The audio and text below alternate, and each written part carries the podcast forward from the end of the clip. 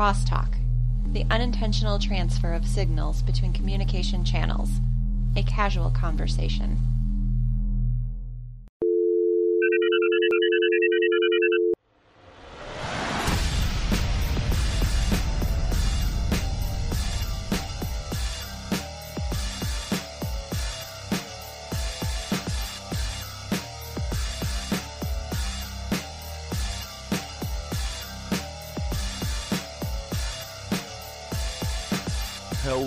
This is Video Game Crosstalk, episode 018, a monthly podcast of gamers talking about tech, science, and whatever else comes to mind.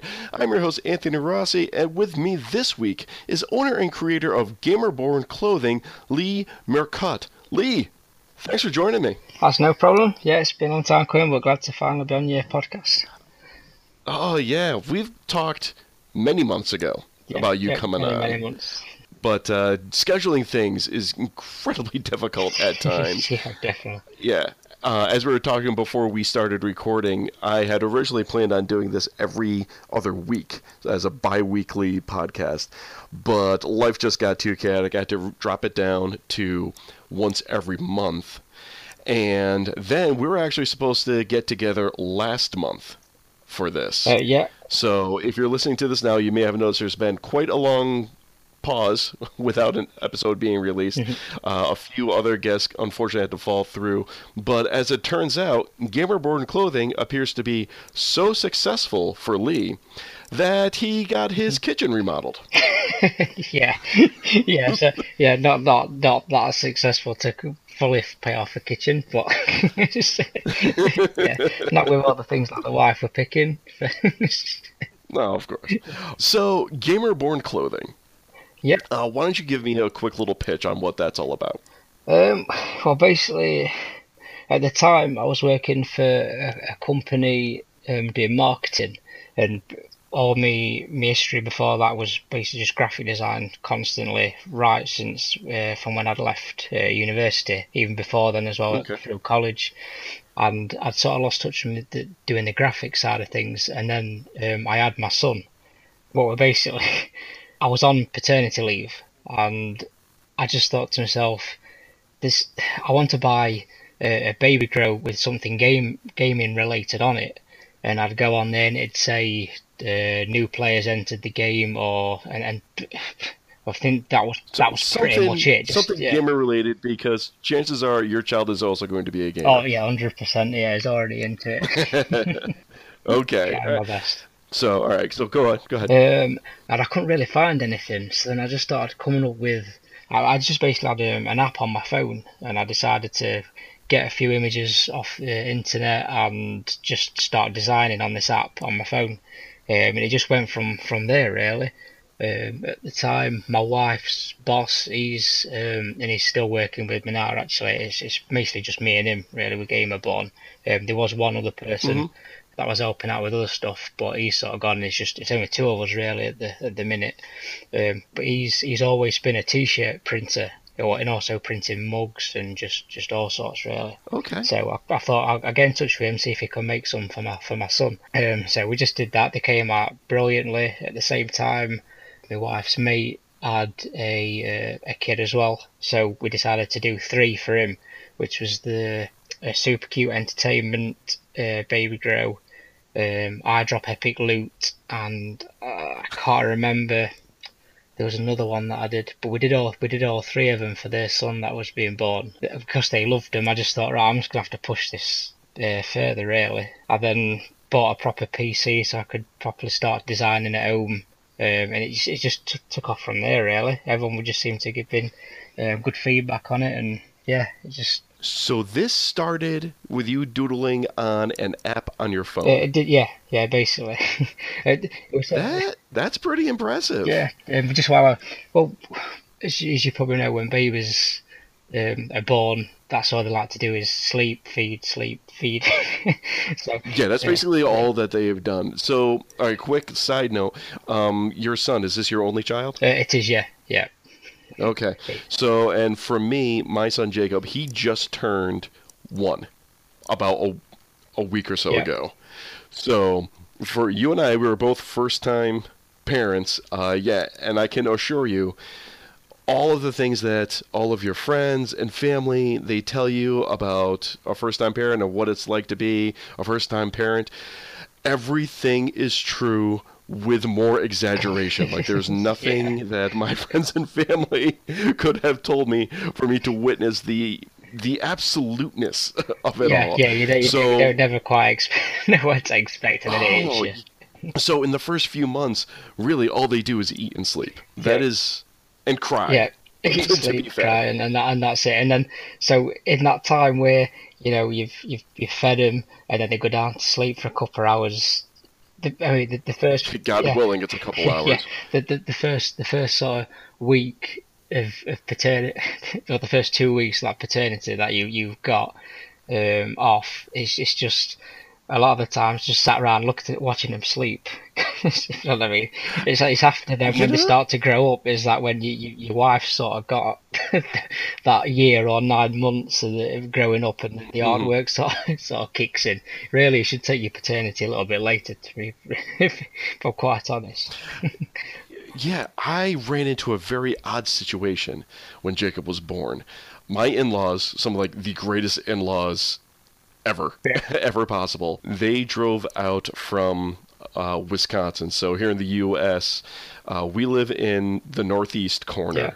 Uh, in New York, and my wife and her family they are from Wisconsin, which is the northern border, but right smack in the middle yeah. of the continent. Yeah. So they got in the car and they drove 16, 17 hours worth of travel uh, immediately just because they want to be there to support. And they, being that far away, we only see each other on different vacations or yeah. holidays. Uh, so they t- soak up any time they can. And it was already agreed upon that they would come out like at the drop of a hat as soon as the baby was born because there is no predicting or planning no, no, a childbirth no. unless you're going through a C-section. So they come through. They come through like almost immediately, and they take care of everything for us. They do an amazing job. Yeah. And like you said, my wife, she was doing the breastfeeding. Yeah.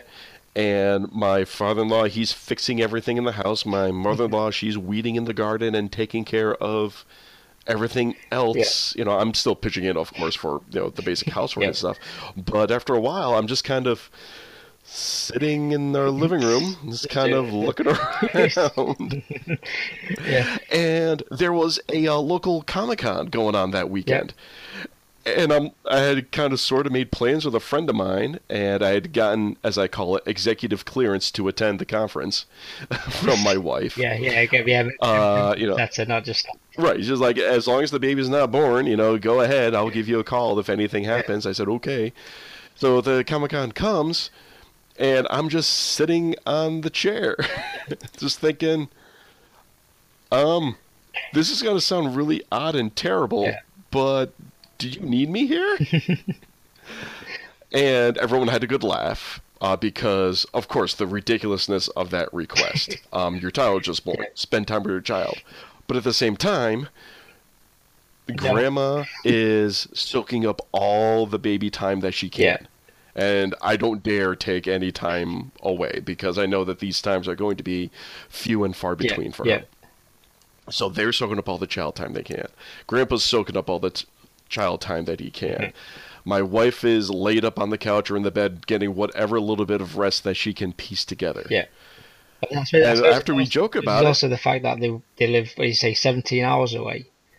So it's yes. not as if I mean they'd be coming on I mean, our regular basis would they be coming to see you as well? I mean, it's different in our sort of country because we can be halfway. You say about halfway across the country, we could be there in what three hours or something like that. right. Right, you know, it's it's not that big of a deal, yeah. but uh, this vast distance, yeah. So I'm letting them soak up as much baby time as they can. So after joking about it, we actually said, you know, Nathan, if you want to take off, go for it. Get off. so as awkward as it was, it was well, you know what? Let you guys enjoy yourselves and don't have me staring at you the entire time or pacing around looking for something to do. Yeah. I just kind of went off and did it, and it it in an odd way, it worked out. Yeah, yeah, yeah. I mean, yeah, everyone's happy. I mean, yeah, everyone's happy. So, I mean, I still love telling that story because on the surface, it's like terrible parenting. It's like one of the worst things that you could request. But when you go through all the details, eh, yeah, it, it, it all works out. yeah, so- all right. So, how long has Gamerborn Clothing um, been active, like as as a full time gig? it's full time. It's hard. It's hard to sort of tell, really. so, because Okay. my, my son's my son's three tomorrow actually. Is um Oh, hey, happy birthday! By the time this comes out, yeah, by the time so in an hour and a half from from now in our in our country, it's his, uh, it's his oh birthday. yes, So I'm sat in my living room at the minute with massive dinosaur balloons and a big three. Well, oh, fantastic! like that. So yeah, so basically that's that's it really. So it's three years since that that week from when I started thinking about it.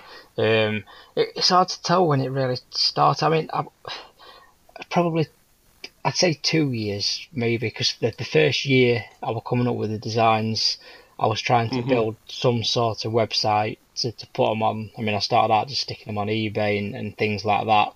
Um, but it was hard to sort of come across as sort of a professional outfit. So I, I, I wanted a website that could do the, the clothing and everything justice. Um, because Mm-hmm. I'm, I'm really happy with um, me and the work me and Kevin do to, to get the quality high, the the baby grows and the print, and making sure Mhm. you know I don't think we've had one bad word said about our um, our clothing since we started. So I'm, I'm quite quite pleased with that. Um, so you know, I mean, it, it took it took that, that year to sort of get everything right, build everything, and then hmm yeah, it's, it's just it's just in this in this past couple Yeah. years. I mean, even this, And I am. I, year, I was able to purchase a few items uh, a while back. I did get the uh, the super cute entertainment, Yeah. uh, which by the way is done in the style of the old Super Nintendo Yeah. Uh, logo. Yeah. and it looks fantastic. Yeah, that's what I wanted. I just wanted sort of play on words, but Mhm. not not Mhm. just the um, new players entered the the game sort of stuff. I wanted Right. people to get the little in jokes, if you know what I mean, and that's why that Oh, spread yeah. into the the adult clothing. So you've got Mhm. uh, more the the, the, fa- the fashion tees where it's not saying it's not just got the logo of a game on. Someone would notice if it's like a the Fallout design we've got. It's the DCR, um, it's the Diamond Right. City Radio Commonwealth. Someone would sort of give you a little bit of a nod to say, "Oh, I, I know what that T-shirt's all about," but you're not shouting out Mhm. about it. I, I quite, I quite like that idea. So have you with specific games like Fallout, so the DCR? Mhm. Have you, do you have any trouble skirting around any type of copyright or like getting too close to an in-game logo? Have you run into any of those issues Um, as far as like licensing is concerned? no, I've not run into into anything. Okay. Uh, touch touch wood, fingers crossed, and anything like that. I mean, I've, I've seen I've seen companies go, uh, and I don't I don't know how they um they don't sort of get done for it. You know what I mean. So Mhm. I mean, I've seen companies using Nuka Cola logos and everything like that without licensing and saying it's inspired by. Um, but an anything anything that I personally design, um, I, I always check up of any sort of copyright and and anything, Yeah. anything like that, any phrases or, or anything. I make sure hundred percent that I don't want anything, any sort of uh, problems Yeah, with 'cause anything. It seems like DCR that's that's a little bit more deeper into the game Yeah, rather than just Nuka Cola or like a Vault-Tec or something Yeah. like that. That's a little more deeper into the game, and it's not like the actual DCR. Or uh, didn't even have any official logo. um, It's been a while since I played four. Uh, it is a since I've played it as well. Actually, um, it's it's, it's Yeah. called it's, it's called so- Diamond Diamond City Radio. Uh, that's, that's the thing. So it was just to play on that, so people could see the DCR, the Commonwealth, and the actual Right. graphics, the um, Eh. uh, the tower, the broadcast signal tower, the uh, nuclear explosion behind it. So it's sort of Yeah, it, you- you've got all the features, all the elements there. It's like, it, yes, this is a Fallout Mm-hmm. thing. And speaking of DCR, uh, when you did that, did you do that quest where you help out the DJ of DCR? I, I did, yeah. I did. Um, Uh, did you help him get some confidence, or did you leave him as a whiny nasally? Um, I think. I helped him get some confidence, but from what I can remember, because it is a while since I've played it, is there Right. is there some sort of confrontation in a bar between two people in there? From what from, from Yes. what I can remember, and I'm sure both of them ended up dying. And when I, Well, when I it is spoke, Fallout. yeah, when, Those things happen. and when I spoke to my brother not not uh, not long ago, he said, "I don't think that was meant to happen." Well, you And I know, thought, well, it did. I said, yeah, I, Well, yeah, I you just know, I like made I him said, both it's, uh, yeah, yeah, it's uh, it's Fallout. People tend to die in unexpected ways. I mean, it's just Yeah, it is. oh, Yeah, so, so I said, Cool. oh, how did how did you progress from there? Then I said, I, I, I, I don't know. So like, yeah, I'm sure not not both of them are supposed to die. I said, well, I angered both of them. I, I shot one, and then somebody else shot the other. so it's eh, it's fine. Yeah. Everything's well, fine. it's happening. So, uh, what are you playing right now? Are you into any games at the current moment? Um, I am playing. I'm trying to play uh, Final Fantasy uh, 15. Um, Okay. I've played what, about five or six hours of that. Uh, really enjoying it at the minute. Um, I really need to put more time into it. Really, I've got that much of a, a backlog. Mhm. Um, and actually, um, I'm playing Ghost Recon Wildlands as well with my with my brother. Um, Oh, nice. in fact, just messaged me before I come on here saying, uh, "Can I get on tonight?" So I'll probably be playing that after we've uh, after we've finished talking. Um, Excellent. You know, I never got in into any of the Ghost Recon games. Um, they look like they're fun. Um, I've I've not But I- played from what I I've not played any bef- before before this one, and it was the fact that me and my brother we, we, we really like to every so often play a co-op game and really sink some hours into it, um, and that just seemed a, a really good one to play because we enjoyed playing uh, Far Cry. Which one was it? I think is it Far Cry Four was the, the co-op one, weren't it? Um, on PS4, we, we really enjoyed playing that. Um, so we, we, we're trying our best to because we're both playing it on PlayStation. We're, we're trying to platinum it at the minute, um, but it's a, Oh, nice. it's, it's a grind. It's a real. It's it's Oh, like yeah. it's like um, the problem we're finding with it is you know how you you can play um, an RPG such as uh, Diablo, which is another game we've we've- stopped halfway through playing just because we were we were finding the grind a little bit uh, tough. We were just uh, which is what the game's all about, really. It's just doing the same thing, and Yeah, trying really to get that loot. Um, but it's like Ghost Recon Wildlands is like playing that, but you're not grinding. You're doing you're doing new missions. You're doing you're in a different Okay. place, but you still seem, seem to be doing the same the same thing. And if it weren't for the if it weren't for the glitches and the bugs, um, and the really stupid things that are happening to us, such as cars flipping into the air and No. crashing helicopters and coming away unscathed, just walking, landing on your feet, and just things like that, and asking for an helicopter and putting it inside a building. If it weren't for Oh, all geez. this sort of stuff, I think we'd have stopped playing it a long time ago. But we're having a lot of fun with all the uh, bugs and the, the glitches, oh, well, nice. which is probably not Ah. the best thing. But well, speaking of a grind, uh, you may run into a bit of an issue with Final Fantasy 15. right, Uh, I was uh, able to complete the game, but that definitely had a very grindy, monotonous feel to it once I got later on, because a lot of the missions were just the the animal hunts.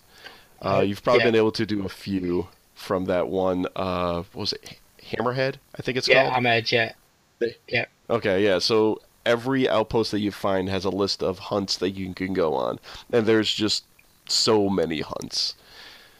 Uh, yeah, and uh, yeah, they just they just increase in level, don't they? They, I- Right. I mean, I found a few that I've um, I've been underpowered or under level, sorry, um, at the Mhm. minute. Um, so I've had to stop sort of doing them now. But you say, did, you what? Did you just get more and more as you go along, or yeah, just kept getting more and more higher levels. Some of them, uh, the the beast only comes out at night, so you can. They give you the option to just kind of fast track the time, just kind of fast forward Yeah. it to to nighttime. I think you Oh, can go find yeah, it. Yeah, could be. Yeah, that's that's a, that's a good good option to Yeah. have.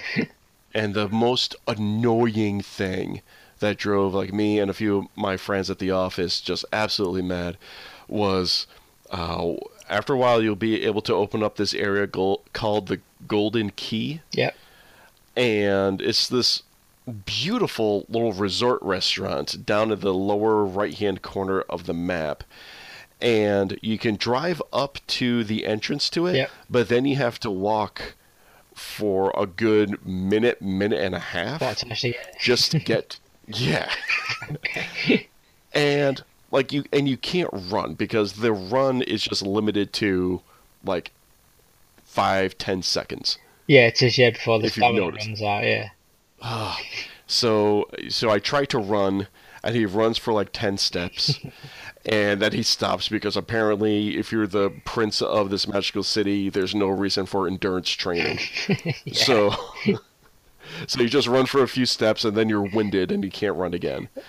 So that's going to be like the most annoying thing that you'll run into. Well, I'm, I've I've heard that there's um, can I play on play on PlayStation as well. The um, I'm gonna eventually try and platinum it because I've heard it's quite an easy one to get. It's it's a long one, long one to get, but there's no hard trophies apart from one where you have to get. Um, is it Gladios? Gladios is that his name? Yes. Yeah, I'm still getting used to the Yep. names of everybody.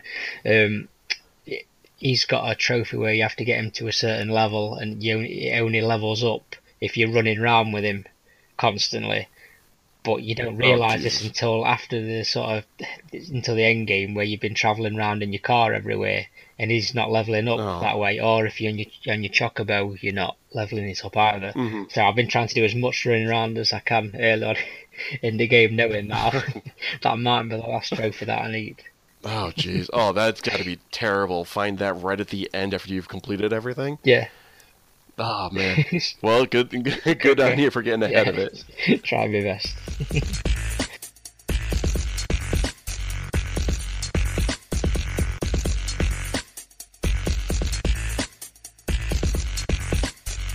All right, let's move into some. Uh, let's move into the podcast with some tech news, some Yeah. tech and science news that we got going on. So the first article that I have listed, and like I mentioned, this is the first podcast. We kind of skipped a month last month, so this one's a little bit on the older side. But I absolutely need to talk about it, just because of the hilarity and the practicality of it all. So, over here in the US, our naval submarines will soon be using Xbox controllers for our periscopes. And this is one of those things where it sounds hysterical until you start talking about some of the logistics. So, Lee, what are your thoughts on this? Um, well, when you did send the uh, the link to it, because I've not heard anything about it, um, as you said, it did sound just how are they going? How are they going to do that? But then when you actually read into Right. it, it does it makes it makes perfect sense. Because I thought to myself, why don't they just use a a, a joystick for the for the telescope? Right. But then it goes into even why you know that is actual what they're using at the minute, and and that's why they're having problems with it, and it's just difficult for people to get to grips with, especially when people are now used to those uh, the controllers. hmm And this actually goes back a little bit to the episode I had with Ash Lyons uh, from Gearbox Software uh, on how, with particularly first person shooters, gamers that, or people that have been growing up with games, we don't even think about controls at this point. Yeah, You you just have your left and right thumbsticks, and you just know what to do. So you have this right now that we're using some type of joystick controller, and I don't know what is in this thing, but it is ludicrously expensive to integrate into this control panel. And the article, which is from Stars and Stripes, is says that the uh, I, I need to read this sentence verbatim. The company says the photonic mast hand grip and imaging control panel that costs about 38,000 US dollars can now be replaced with an Xbox controller that typically costs less than $30. yeah, makes perfect sense, then, don't it? So, one, two, three decimal places that's moving. Yeah, it makes yeah, it makes complete sense. like I said, I don't know what is in this joystick, but wow. and yeah, it goes back to like I mentioned. uh, If you have grown up in the past 10, yes, 20 years or so, chances are you know how to use a gaming controller just because. Yeah, that's that's what a lot of modern entertainment is I've on. got to there's not many PC So- players on the uh, on the submarine. Yeah, right. uh, s- uh, sorry, I'm gonna have to get a keyboard and mouse for this Periscope uh, PC Master Race. but yeah, it's it's a native technology, meaning that like we grew up with it, we're familiar with it, we're familiar with the ins and outs and how it all is manipulated. Uh, we're familiar with the placement of all the controls on the device, and if there's any additional, I have no idea how any of these panels operate, or if there's any additional uh, information or settings that can be manipulated on this periscope. Um, oh, and I should quickly mention that the periscopes on the newer submarines are not what you would see in the old movies, where it's this giant tube that goes straight up out of the uh, out of the sub, and you kind of spin around in the room trying to look through it.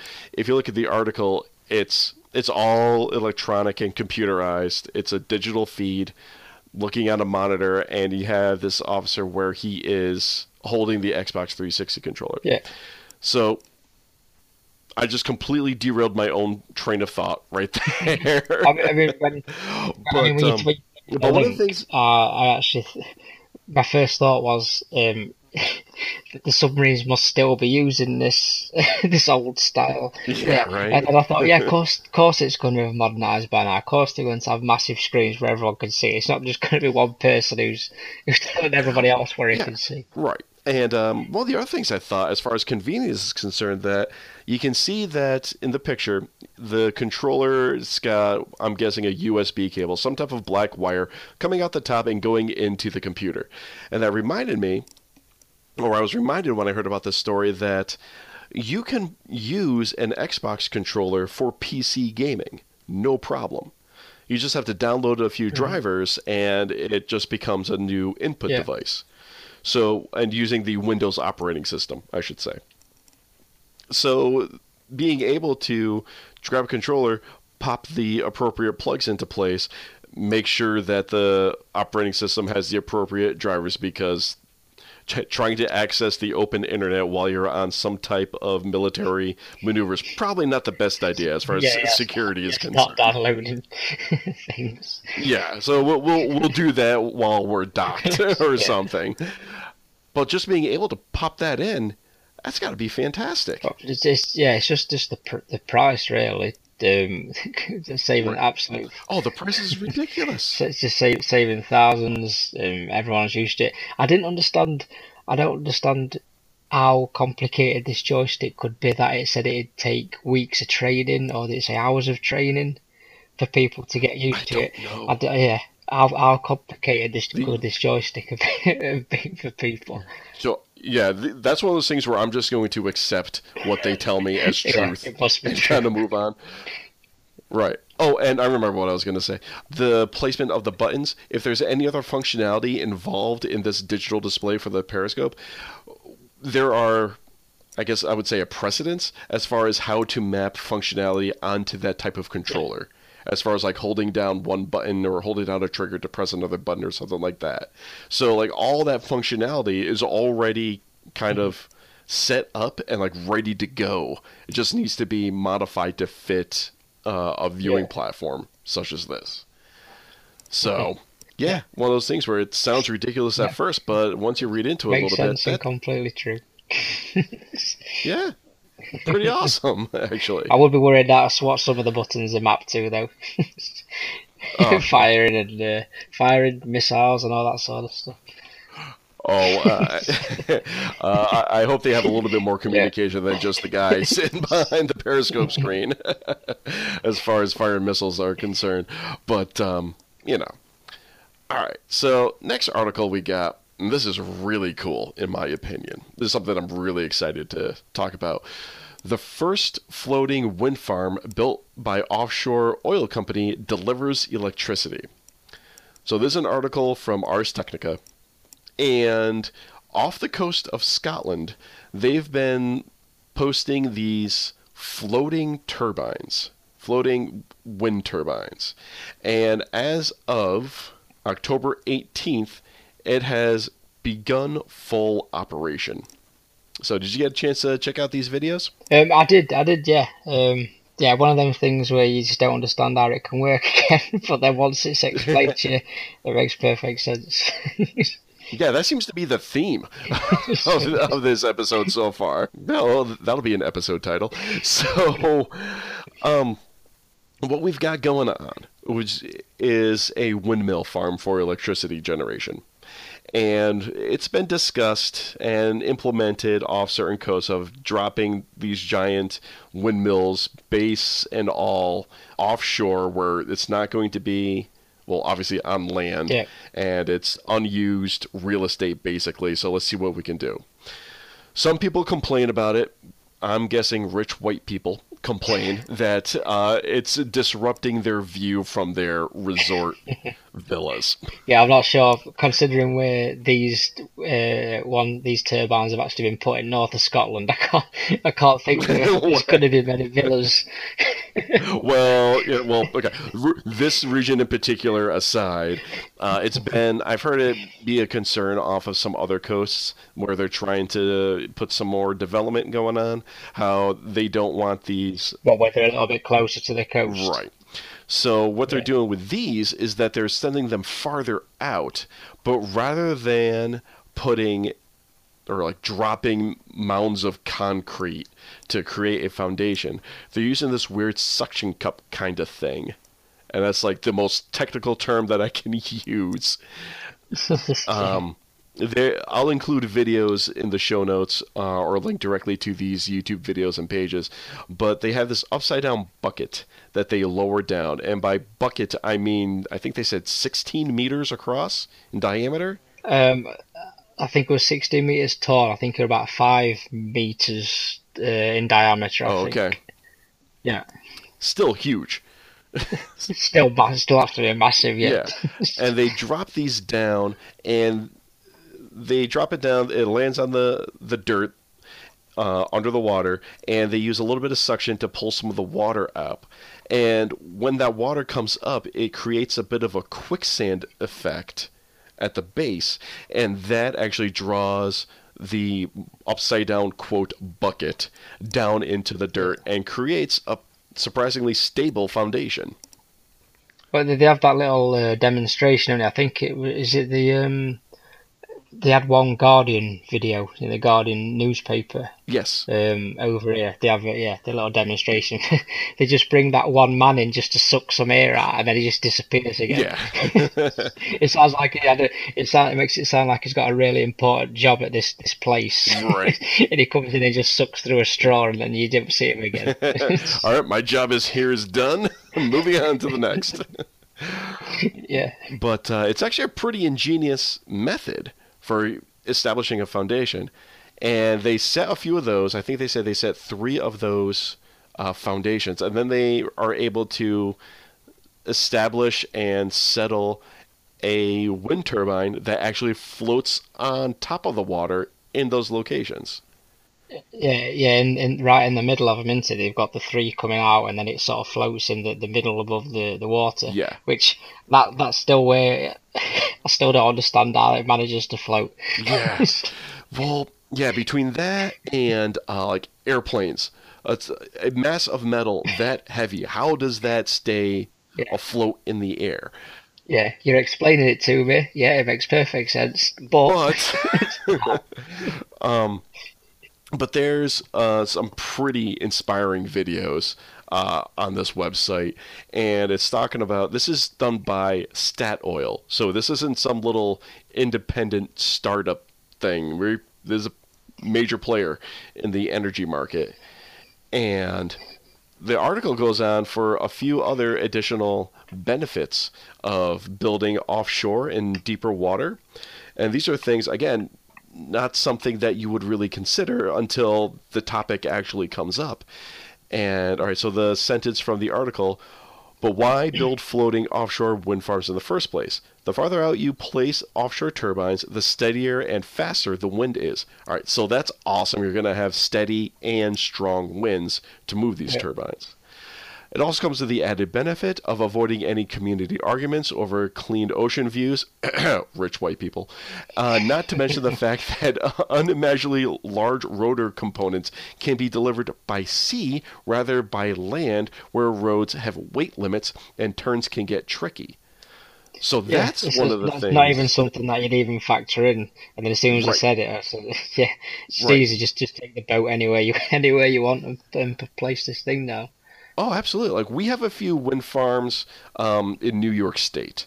They're farther out in some of the rural areas, and you drive through these wind farms, and it's a little surreal because for the next like 20 minutes, half hour driving at highway speeds, there's just all these massive turbines everywhere. Yeah.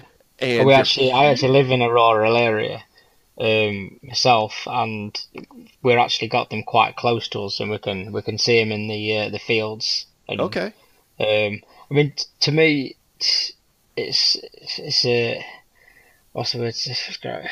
You know, if it's um, if it benefits, if it benefits, then to me they're not an eyesore really. I mean, obviously, if if it gets that there's even more and more turn up, and they're just they're just everywhere. Mhm. Um, but, I mean, you only have to drive for a couple of minutes, and you can see six or seven in a field, and then you drive a little bit further, and there's another six or seven. Oh, well, yeah, that's not too bad. Yeah, yeah. um, Okay. but yeah, so it's not as if you say you're driving for say about thirty minutes and you can just see them uh, Yeah. constantly. Um, I'm going to make a quick note here because you it's in the Utica area or a little beyond the Utica area here in New York State. Mhm. Um, I'm making scribbling notes on my little notepad in front of me. I'm going to see if you can get to those on Google View and Google Maps just to see what that looks like okay, um is yeah you get into this wind farm and they're just everywhere for a while so i can kind of understand that but at the same time back to the point it's we're generating energy for our ever increasing demand for electrical energy consumption you know the, it's either that or we burn more coal so kind of yeah, it makes, I mean, it makes it makes complete sense to to, me, definitely. Yeah, we. And, and what's We interesting about this and some other newspaper and some other news articles I've heard is that while some people are still trying to push or try to revitalize um, certain power plant methods, a Mm-hmm. lot of the companies and on the global scale, it seems with this article in particular, the market itself is just moving into different fuels, such as, well, I use fuel in a loose term uh, for either ocean currents or wind and solar energy. It just seems that that's where the market's actually going because once you set up a solar panel farm, if you want to call it that, or once you set up a wind farm, like that's it.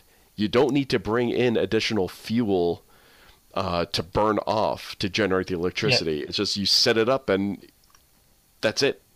Yeah, I definitely. Are you are you finding you've got many of those uh, solar panel farms? Mhm. It's just it's just been over the past couple of years here. Really, is that uh, every every other farmer seems to be selling off a massive uh, load of the land to, to stick these solar panels on because I don't know, there's there's more money to be made, I think, than than actually gathering the the crops Mhm. over here.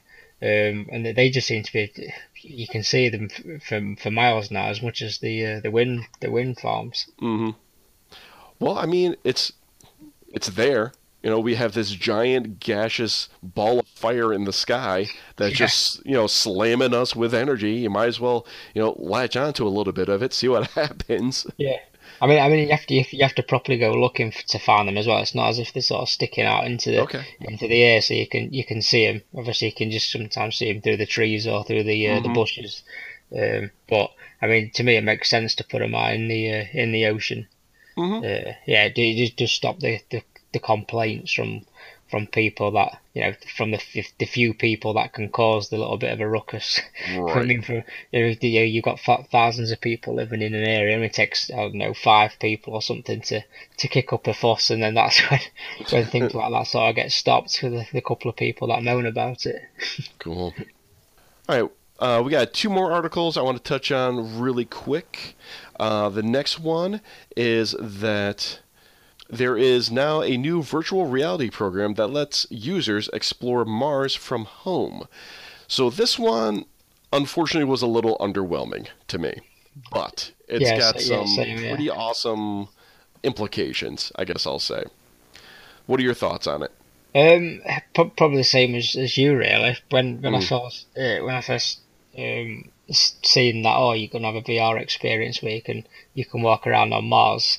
Um, I thought oh that's gonna be amazing. And then when I seen it, yeah, definitely underwhelmed. Um, but then, but then, then I suppose when when they talked about it a little bit more, saying, "Oh, this is where the rover landed, and this is the actual place um, it's been mapped out," then it sort of felt a little bit cool, and it would be good to, to experience that in VR. Obviously, I was looking through my mobile phone. You know how you get the little two screens. That's, it's a, yeah, so I've not got any sort of VR headset or anything, not even one of the mobile ones. So I was Yeah. looking through it through the two screens you get that make up, you know, when you're, you're supposed to see it with both eyes. hmm Um, so I was just looking at that, but um, yeah, I, I can't I can't say that it'd be that good. Um, in Yeah, VR, really.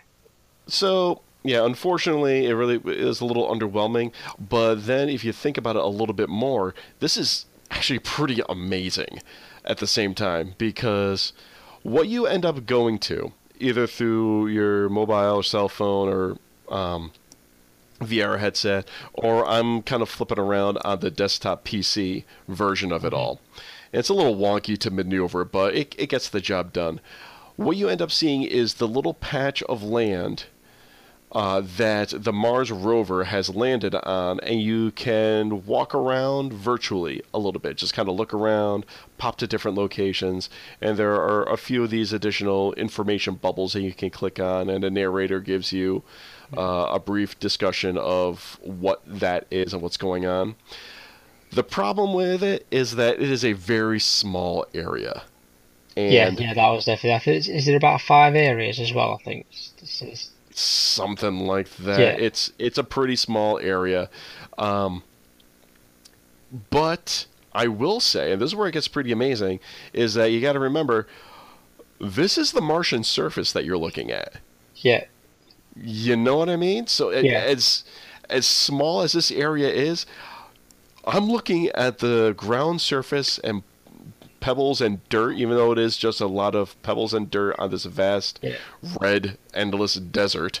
Yeah. Uh, I'm looking at a Martian surface right now. yeah. That, that's that's That's- sort of going back to uh, to what I said is that first off it felt underwhelming, but then to then think when they mentioned that this is where it actually was, then then that's when it starts to think, ah, yeah, that is this is pretty pretty cool. Just wish This it was is- sort of yeah, And this is like, I can't remember how long this rover was supposed to have its mission last, but it's been going for. Like it was supposed to maybe last maybe a year or two, and it's been going for like ten or something ridiculous like that. I can't remember offhand, Yeah. but I do know that it has well outlived its initial uh, planned stay of Yeah. operation. So the fact that it's still receiving messages and still kind of rolling around on the alien surface, and oh geez, I can't remember exactly what the delay even- is. even doing But- things that they were never even expecting. I mean, I Oh, yeah. when, when it probably landed, they were never expecting to be sending images back so we can use them for, for VR. right. Oh yeah, like that was not part of the initial scope for this project. And it really also makes me wonder. Um, we're getting some pretty high quality images. I mean, granted, it's some of the images look a little stretched out, but that's because it's trying to splice everything Mhm. uh, together from a bunch of photo stills. But it's still some of those images look pretty clean Mhm. as far as uh, image quality is concerned, and it is effectively stitched together to create a uh, virtual environment. But I'm wondering, did, if they didn't plan on this, did they actually upload the software to allow this camera to do it, or was, or was all that information done back at home? That might be the simpler way to do it. Yeah, I would have. I would have. Yeah, I'm flipping through. It's not mentioning it in the article right now, but uh, that's what they were able to do. But yeah, they definitely. This was not the plan to do, but this sets. I don't know if I want to say precedence. It's definitely a proof of concept that this is possible. Yeah, Um, as far as deeper exciting. exploration is concerned. yeah, exci- exciting to, to see where it can go and uh, exactly what they can do and ex- expand that area, go to different sites. Um, hmm Yeah, be interesting to be interesting to see what they can find. Yeah.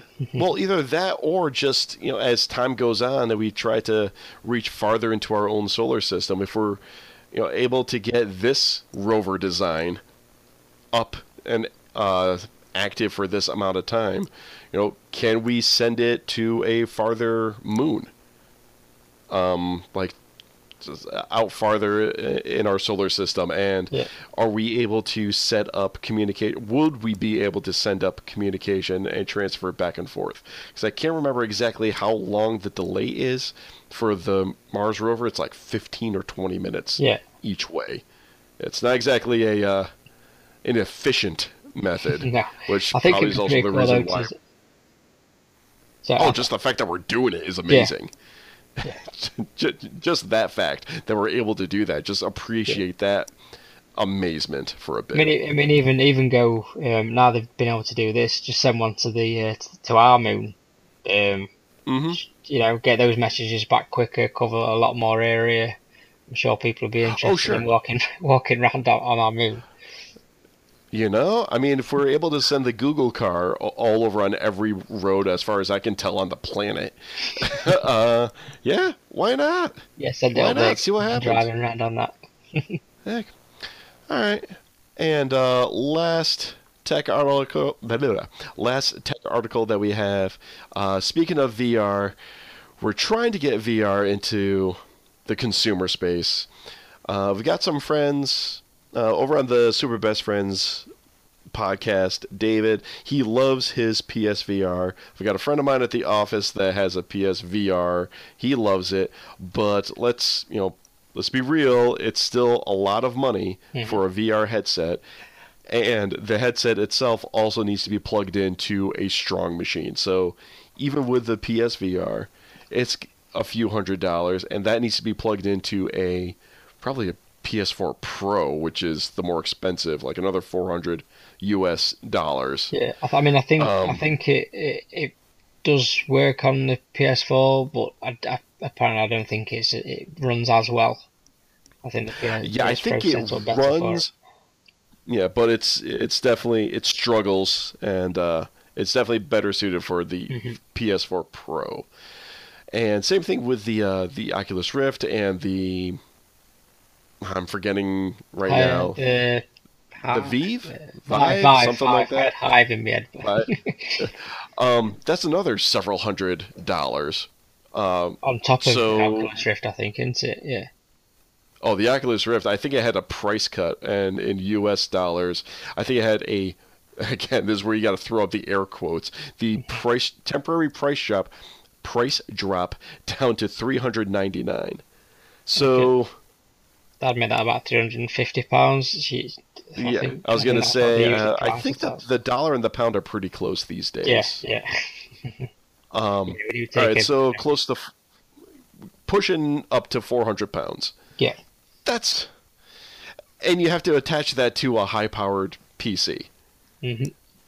That's It's a lot of money. it's, a lot of money, especially for something money. that apparently you can't you can't play for long periods because of Yeah. you know damaging your eyes and you know having wear this uncomfortable big headset on your head. I mean, it's, it's, I suppose it's good for um, a little bit of, play, but you know, a, a lot of hours you can you can see it Mhm. becoming uncomfortable. I don't- have you have you done much VR? Have you? have I've done very little. Um, I experimented with my wife uh, with the Google Cardboard Yeah. for a little bit.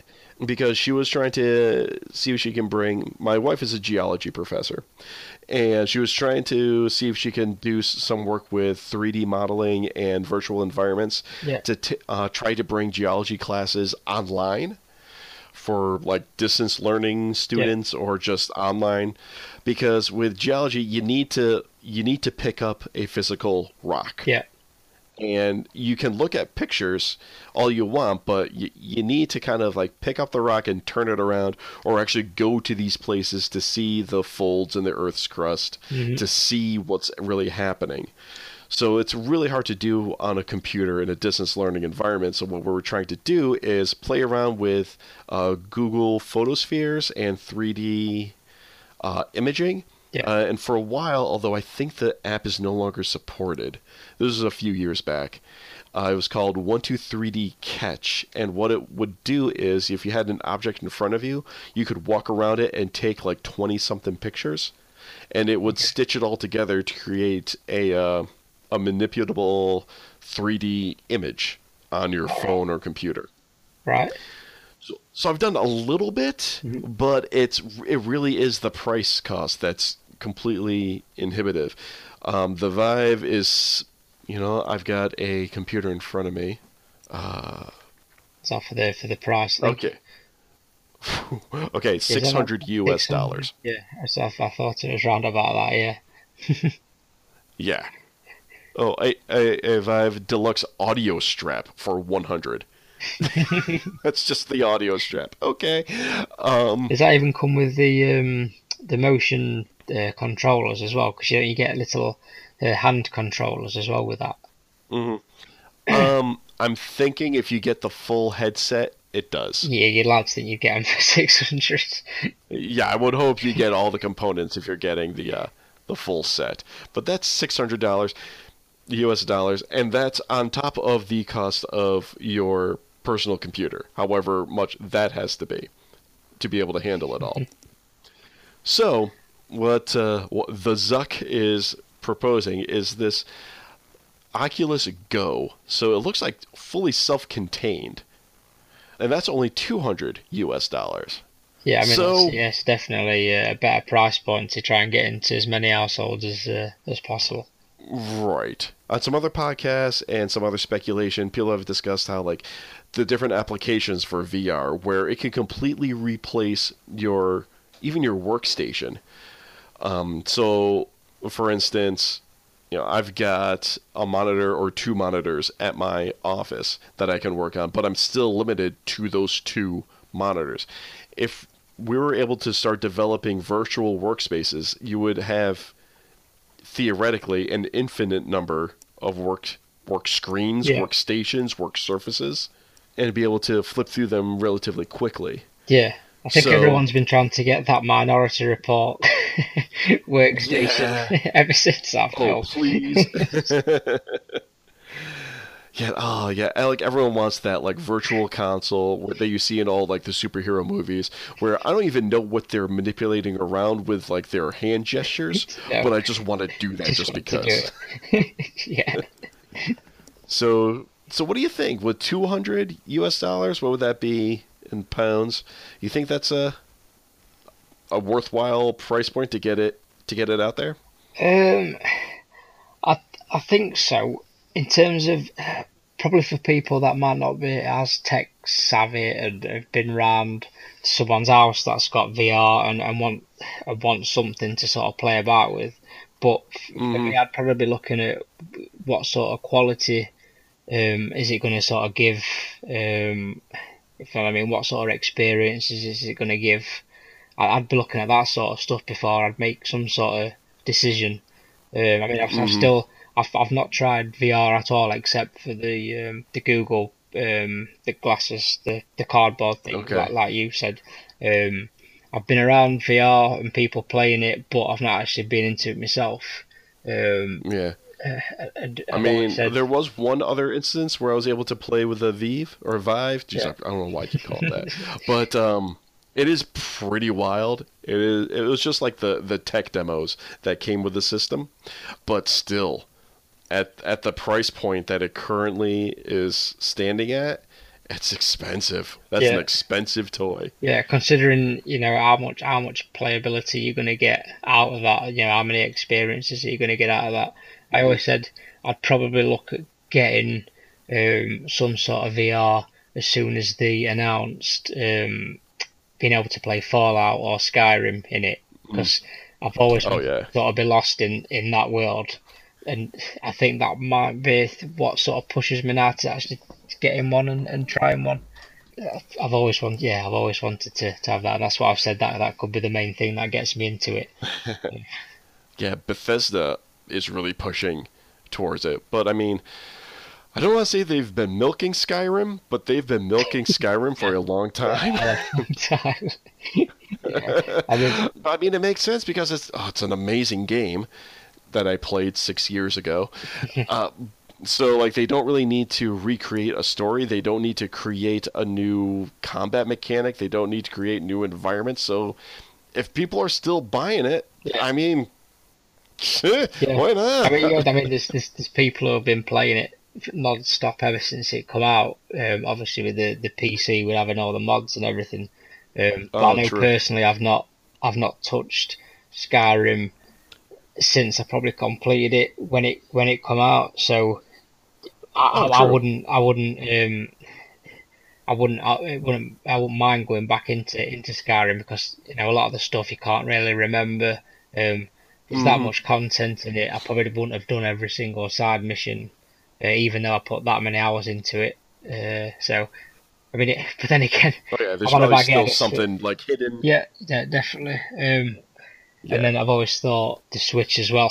I thought, you know, the, the Switch. I've not got the Switch yet. If a Switch, if I end up getting a Switch, uh, probably around this Christmas, then would I get it for that? Oh, would I dear. save that for VR?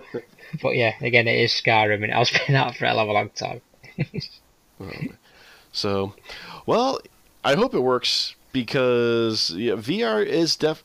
We are ready for VR. People want VR. People just don't want to spend two thousand dollars to get limited content for what they can do with Yeah. VR just yet. So, maybe this this standalone two hundred US dollar might might bring it. Yeah, might break the cycle enough. I think it's for the, the, the ease of it as well, and uh, not having all the, the massive uh, setup with all the, the cables.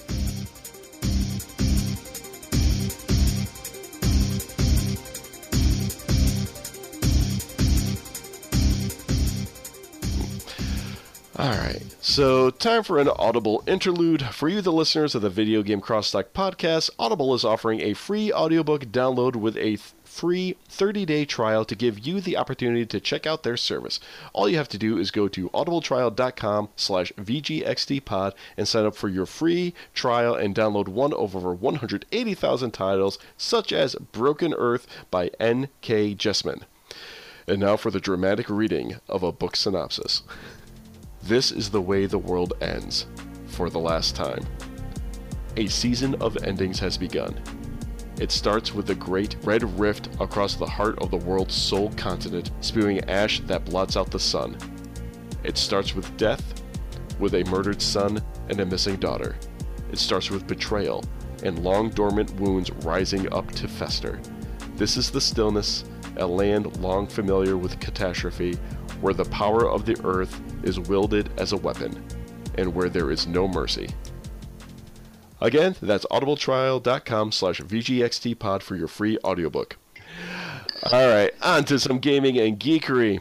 Right, and the first article I have, again, due to the long wait between episodes, this article came out last month, but given the nature of your clothing company, I thought it'd be worthwhile to discuss. And we're just going to file this under Gaming While Parenting. And this is a Kotaku article that was posted a month ago titled Destiny 2 is practically impossible to play if you're a parent. And the internet went into rage mode when this uh, article was published. Although I might have noticed it more since I am an avid Destiny player Yeah. personally. Uh, I did write a blog post in reaction to this, and I ended up not posting it because I got a little too rage ranty, I guess we'll say, which really doesn't fit with the whole tone and theme of this podcast or what I want to produce. So I decided to just let it cool and thought like don't don't feed the trolls, don't put out just a rant piece. Um, and uh, Lee, did you get a chance to flip through this? Um? I did, yeah. Um, it was by uh, Keza MacDonald. I quite, I quite like um, uh, writing. Um, uh, Mhm. She used to work for IGN. She's uh, she's pretty good. And uh, Yeah. yeah, um, I've I've actually I I have, have to agree with it because when when Lucas were born, um, so the game come out when Mhm. when did Destiny two come out? It would it have been two years ago? Destiny two. Destiny two came out. Uh, Destiny one. Yeah, um, Destiny one. Uh, Destiny one came out. Yeah, several years Yeah. ago. So Actually, yeah, maybe, maybe three or four, three years. uh, three years ago. So um, Okay, so right around the birth of yeah. Lucas. So um, after you first were born, um, I've, I played um, uh, Dragon Age Inquisition, finished that. Far Cry 4, finished that again because he were eating and sleeping. He then started to Mhm. slightly grow up a little bit more, needed more attention. Um, and that's when Mhm. Destiny 1 come out, and I was playing it with my brother. And um, completely agree. As soon as it become to doing, uh, getting to the uh, the leveling up and getting to the raids, I never once did a raid in Destiny One. Okay. uh, never did any of that. know- I never did Taken King, even though I heard that's when it was meant to get good. Um, and I, com- and I Oh, you, you yeah, poor and I, I completely, I completely fell behind. Um, my brother, who at the time that had more time in his hands, managed to get Taken King Mhm. and get all the DLC and, and finished it himself on, on his own Okay. um, and with other friends. Uh, just because he'd left me, left me completely behind. Left yeah, because I just couldn't find, just couldn't find the time not to go into doing these raids that could take. I'd heard a couple Oh, of hours. Yeah, that's you know sometimes it'd be an hour and a half that I'd get before I'd go to to bed. Yeah. Um, so completely agree Yeah, so like so and that's the thing. I'm of a couple different minds on this. My first reaction to it was this is nonsense. I'm able to play Destiny 2 no problem with a newborn son. And in, at the time of the posting of this article, her I don't know if she says son or daughter, but her child was born uh, nine It's- months it's- prior it's to the writing of this 'cause I actually um, I sent a picture to her of our praise the sun baby girl because I know she's a massive Dark Souls fan because she wrote a book on Dark Oh, Souls. nice. She wrote a book on Dark Souls. Um, yeah. Oh, wow. So uh, yeah, I sent her a picture that. Praise the sun, indeed. Um, and at the writing of this article, my son was 11 months, Yeah. so we were close in timeline. And this is the part where it's like I I knew that I couldn't publish my little reaction blog post because I was being needlessly kind of rage. I'm able to play Destiny 2 with little problem. However, then this is where I need to take the step Yeah. backs and get myself back into check. I need to cool it down. As far as the raid is concerned, like you said, there's no Yeah. way I can do the raid right now. You know, and that's and, There's and, no and way. according to some that you know that's when when the game starts to really sort of take off and Mhm. and you know I think the article says that there's some the, one of the first raids is one of the best things that Bungie's uh, done. Um, but she's but she's never Uh. going to see it. Just well, well, and that that that sentence I have a little bit of issue with because you, if you stick with the game, you'll be able to see it, and Yeah. here's here's why. And this kind of goes into my second note in the the show notes that I sent you about discussing about you know parenting and putting gaming at the forefront. You know, be, you know, we're gamers. This is what we do. I have conceded, and as a parent, you should concede deal with it that uh, your life is no longer your own and you need to reprioritize Yeah. things. Your child is more important than any event that is happening in Yeah. game. definitely. Right. Let's let's just get that out of the way as a, a f- steady as a solid statement that's your child's more important. As far as the raids are concerned, prior to Jacob, yes, I will spend hours upon many late night, early morning hours doing one of the raids trying to get through King's Fall with the Taken King, which, oh, I am so sorry you never got to play yeah, that. yeah, yes, yeah, definitely. Yeah. um, it, it really is a fun raid. So, yes, I would spend hours uninterrupted. You know, that's that's what you do with raids. As far as the Leviathan raid is concerned, I've mentioned to some friends of mine at the office, I'm just not going to be able to do the raid. I, at this point, with a uh, a young child, Yeah. you know, one year old, it's not going to Yeah. happen.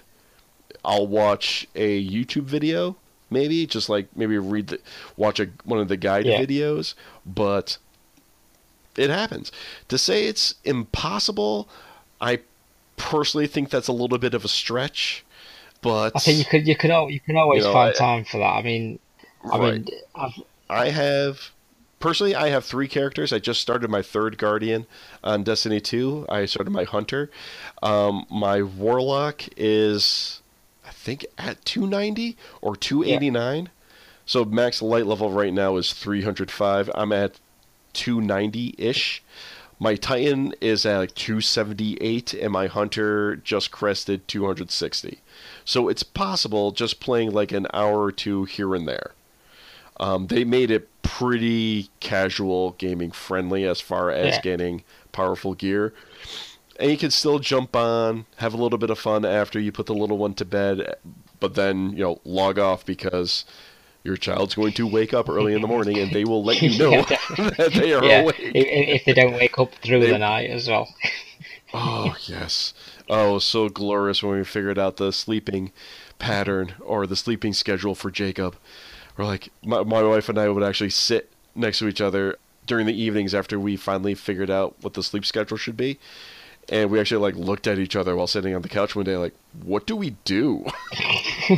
yeah. What did we do before he was here? yeah, what? Yeah. What do we do? We've got time now. We got time again. What do we do? Um, Raids. But really, as far as like parenting or being a gamer parent, you really have to accept the fact that the long games, the the epic RPGs, are not going to be for you uh, for a while. unless unless you unless you you choose. I mean, so I have um, my obsessions, Dark Souls and Bloodborne and all that sort of stuff. And you know, so you so you enjoy misery, is what you're saying.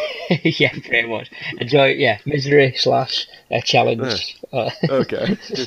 um, but then, you know, if if if you're willing to put some of the other games aside and focus on that, you you can get your you can get your play out of it.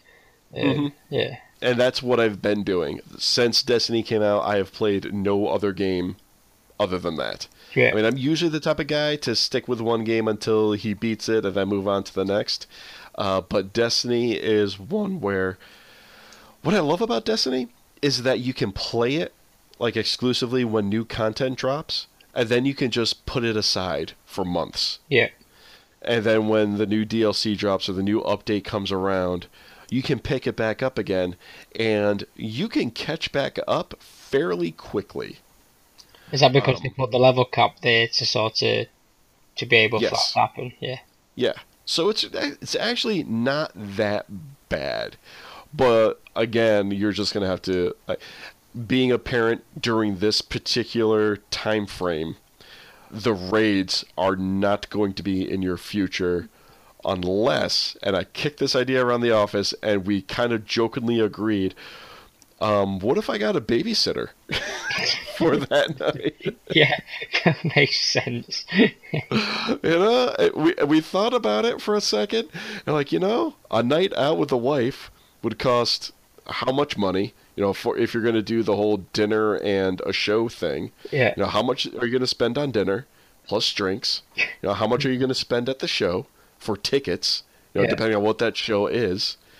Uh, how much does a babysitter cost for that? And you're gonna have to get the babysitter to do that anyway. yeah, So what if uh, you do get you know the neighbor's kid to come over and just say, all right, uh, you know, he- he- here's everything they need. Here are the you know the the appropriate you know things.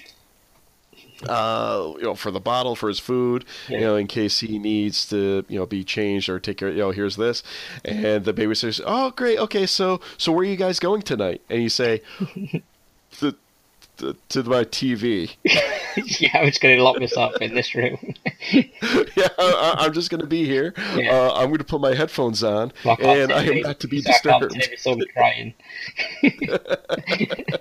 while you're dealing with him. Yeah. So I don't, uh, maybe is is that is that a bad parent? Is that being a bad parent? That's Probably. parent. yeah. Ah. Yeah, just, So in all, it's in my opinion, um, Destiny Two is not practically impossible, but at the same time, uh, if I'm going to consider myself a good parent, it's I'm not going to get the full experience of of games like Destiny Two or like the other epic RPGs.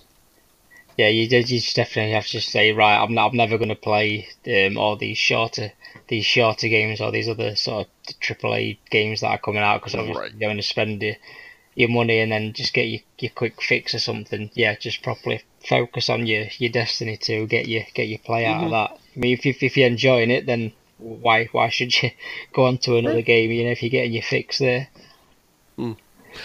Okay. Uh, moving on. Uh, once again, it seems like we talk about Netflix on every episode of Video Games Crosstalk, and I really need to think of a new segment title. So, if anyone's listening, uh, send me in suggestions for a Netflix segment for this podcast. And two major trailers recently came out for two of the new Netflix series. The first one, Punisher. Uh, Lee, I don't know if you've been watching any of the Marvel series, have you?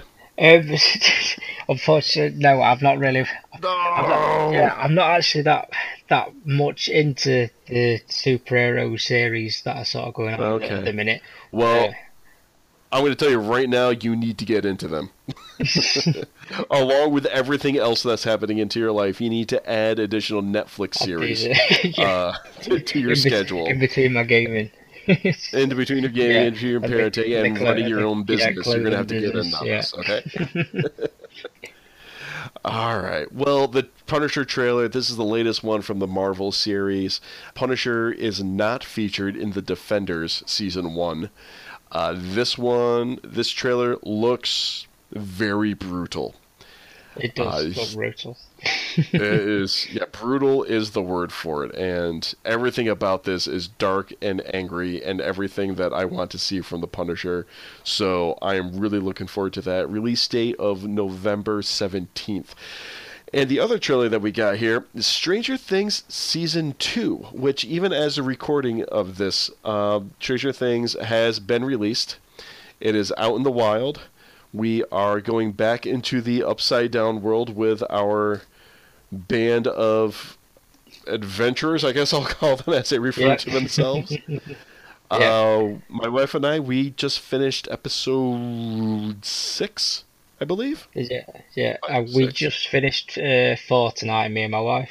Yeah, Okay. Yeah. Oh. And, and it is everything that I wanted in a continuation of this series so far. Yeah, definitely. I'm um, yeah, I'm in, I'm enjoying it. It's slow, slow starter, but yeah, definitely um, yeah, proper kicking in now. Yeah. Yeah, really enjoying it. Uh, there is a major twist in the very first opening sequence that even in episode six, we have not seen that character again. Uh, if you know what I'm talking, Yeah, I'm trying. yeah, I'm yeah, okay. yeah, I know, yeah, yeah. I know, I know, I know what you mean. Well, what it was? Yeah. Uh, so you, you sent me the link to to watch the uh, the trailer, and um, I, I don't I don't watch trailers uh, at all. Oh, Yeah. right. Yes. Before this, uh, Leah was m- in talking to get this episode organized. Leah had mentioned that you've been on complete blackout Yeah. for Stranger Yeah. Things too. So, so my, my Wow. wife started uh, listening to something the other day on a phone, and I heard a kid's voice. I said, "What are you listening to? what are you watching?" She went Stranger Things trailer. I said, "Turn it off. Watch it without me. I don't want to hear it. I don't want to see anything." So I mean, I've, I've been I've been to um, I've been to the pictures uh, to watch films with my wife, and Mhm. I've actually been in in the pictures with my eyes closed and my my fingers in my ears. Wow. For films Wow. that yeah, and especially when there's three films that are gonna gonna be coming up where you got trailers for. Yeah. Oh, They won't jeez. Yeah, right. Um, so because I'd started watching it and I was up to the third one at the time, um, I thought, right, in preparation, I'll, I'll watch this trailer. It can't give that much away, or you can't see anything in this trailer um, that I Mhm. might not have already seen. And then as soon as I started, I, I think I got about a minute and a half through it, and then I started to see bits that I didn't recognise, and I thought, I can't, I can't watch this anymore. Oh, no.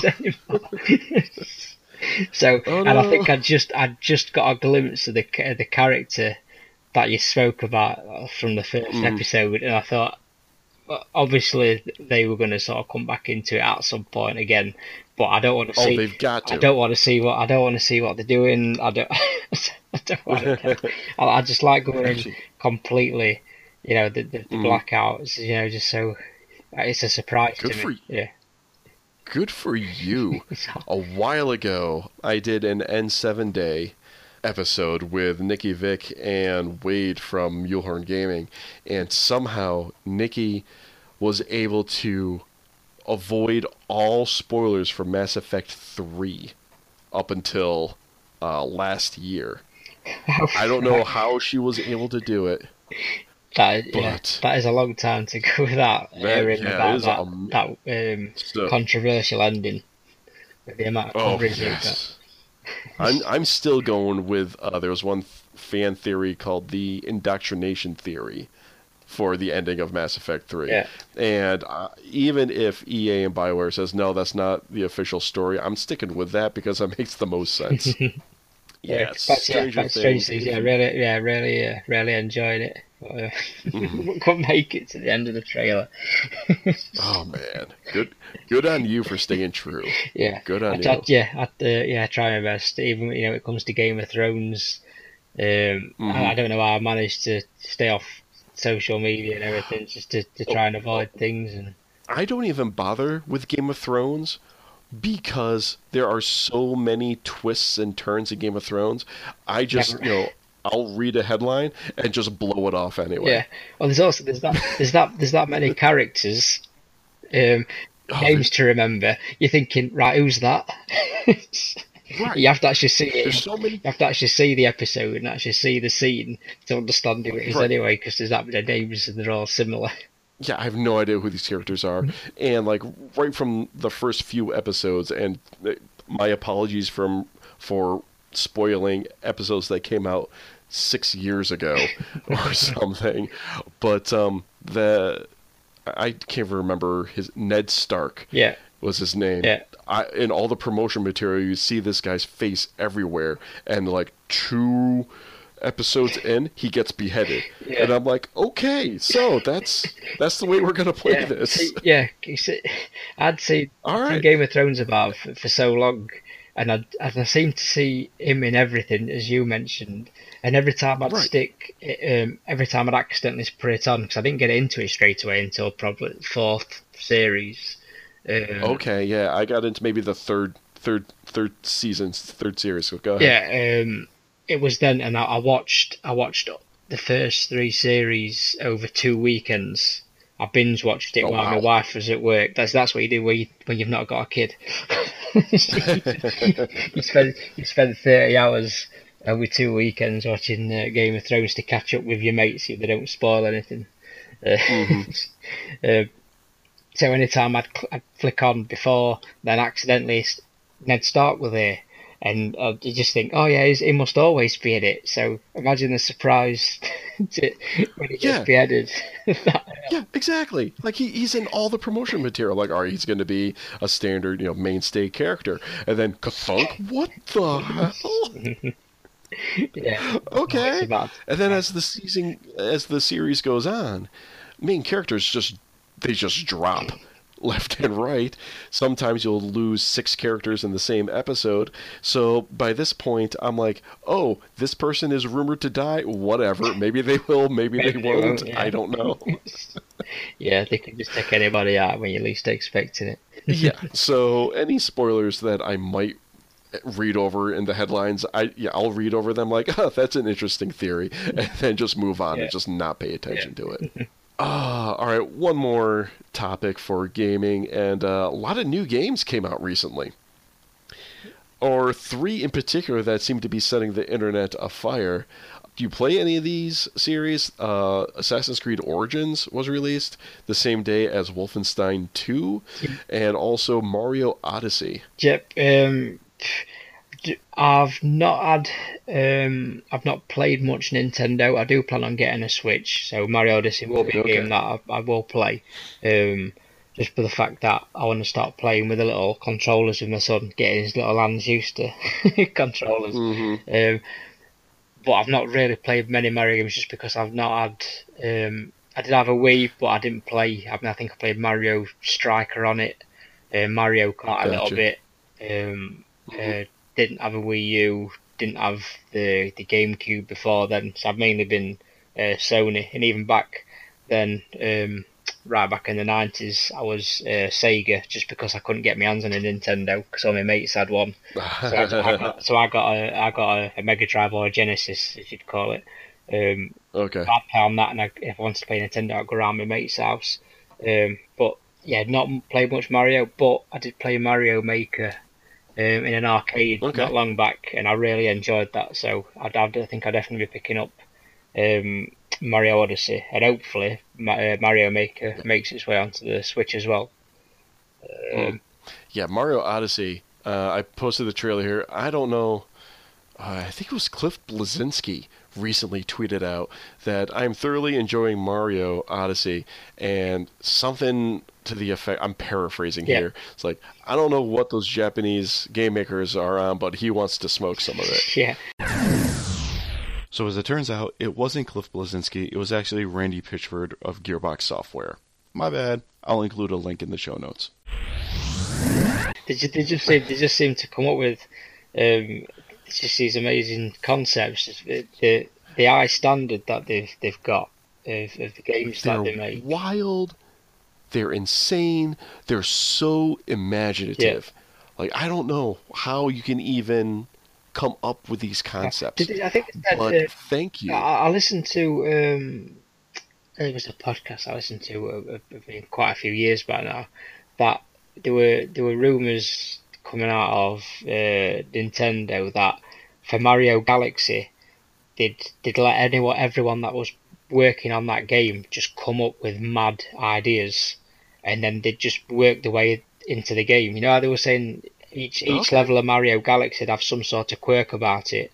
If, if some Mhm. amazing new mechanic or something like that, and then you'd never see it again. That base that uh, apparently come from these little brainstorming uh, sessions with these uh, developers um, and games designers Nice. that had just jot down these mad ideas, and then they just work their way into the game just for one stage. Um, I, th- I think that's probably that's probably how they do it. I wouldn't be surprised. I mean, it's it seems plausible to me because it just they just come up with wild, crazy ideas, and uh, yeah, it, it's it's amazing. They they make it yeah, I mean, when when the they, they first announced the game and they first shown it, you know, the new Donk City, um, Mhm. people were going, "What what the hell is this all about? Uh, why is there normal looking people and all this sort of stuff?" And now now it's actually out and people have played it. Everyone's thinking, "Oh, look at look at this billboard! Look at this little Easter egg over here that." Um, Mhm. um, it makes complete sense that these people are here now and they've got weird cameos apparently happening and, and everyone loves it. so, so oh, nice. Hey, good yeah, on them. yeah, they know how to do it. Uh, yeah, so also Assassin's Creed Origins uh, was also released earlier this week. Uh, it looks amazing. It's getting great reviews. I really hope it's it's as good as the critics are saying because I have been a longtime fan of the Assassin's Creed mm-hmm. series, but they kept dipping or straying, I should say, farther and farther away from their stealth origins, where it's just become just all out open field combat at this point. Which, I mean, if it's enjoyable, that's what people want, go for it. But I was, I'm one of the few people that actually enjoyed a lot of the conspiracy uh, modern day stuff, modern day storyline, and I really enjoyed the stealth aspects, but they keep straying farther and farther away of it. Are you Assassin's Creed Um, fan? yeah, yeah, I've, I've played quite a few of them. Um, Okay. I think I'll probably look to pick up Origins. I didn't get um, Syndicate. Um, I played Unity before then, um, just so that 'cause, uh, apparently it was co-op, so I, I played it through with my brother. Um, but in terms of what I have played, I played the, the first one, uh, the second one um, was probably up there as being one of the best. and that's pretty widely well thought of. Uh, but my favourite, I think, was uh, Brotherhood the third. Did you, did you play that one? Uh, Yeah, um, it was Yeah, really played- nice going around Rome. Even, you know, the Colosseum and everything. I was already or, um, derelict, even though it was all the way Mm-hmm. back then, because obviously it, it was still used hundreds of years before then, Right. and all the little uh, inventions that you, you, tried from uh, Da Vinci. Uh, I, just, I, just, I loved all that sort that sort of stuff. yeah, yeah, that was fun. Yeah. Um, I yeah, think if played one's- all the major releases except for AC Rogue, which came out on the Xbox 360 and PS3. Yeah. And that was only because I was an early adopter of the Xbox One. Yeah. So I played Black Flag instead of Rogue. Mhm. But other than that, I've played and beaten every other major Assassin's Creed release. Um, still loving it. I really hope it does well. Yeah. Um, They've changed the combat. I'll probably be picking time, it up I think. later this year. I, Say that I think they've changed. I think they've changed the, the combat. Apparently, it was starting to get a little bit Oh, automatic they- sort of thing, weren't it? So you just parry, parry, parry, automatic kill. But I think they've apparently changed Right. it this time round. I'm pretty sure they did, and that actually would that would be great if they did because, like, I would use very few weapons in any Assassin's Creed game because I could get automatic kills by just countering with my hidden Yeah. blades. Yeah, So like, oh, you can use this sword or this axe or this pole arm or this club or whatever. I'm like, uh, why would I do that when I could just go slit dead? yeah, yeah. yeah. but um, I think So- I think if they can get this one so it's like Black Flag, um, Mm-hmm. I think it's going to feel a lot like Black Flag. In honesty, Okay. Because, you know, all the other ones are sort of set in cities and it's all built up. You got your your tight streets and everything. Whereas Black Mhm. Flag weren't. They were in Caribbean and you had your boat going around these islands and that. And I think this one's going to feel a lot more open. And I think Okay. it's going to feel a lot more like that. And apparently it's the same team as well that worked on Black Flag that's made this one. So fing- fingers crossed. Um, Mm-hmm. it should hopefully be as strong as what Black Flag were. Yeah, and the last one that was released this week is Wolfenstein 2: The New Colossus. Yeah. So go around punching Nazis. Yeah, yeah, I'd definitely be playing this one um, Oh, at nice. some point. Nice that it'll probably be a short game that I can just fit in around the the longer games that I can be playing. Um, Yeah. But I And really definitely not a game to play around the son. no, no, definitely not. yeah, definitely not. Mind you, he, yeah, um, he has watched me play Bloodborne. he has watched me play Dark Souls. He actually he actually got me to put Dark Souls on the other day, um, so Oh, that he could jeez. see because he could see uh, the dragons in it. hmm well, there's so there's, and this can be an entire podcast episode by itself of uh, what is appropriate at what ages. In certain fantasy types of violence, I don't think it's as bad because you Yeah. have that additional layer of fiction around it. Yeah. Uh, but with games like Wolfenstein, it's No, yeah, def- I definitely, wouldn't, I definitely wouldn't be Yeah. showing him anything. Yeah, let me Yeah. show you the dragons, son.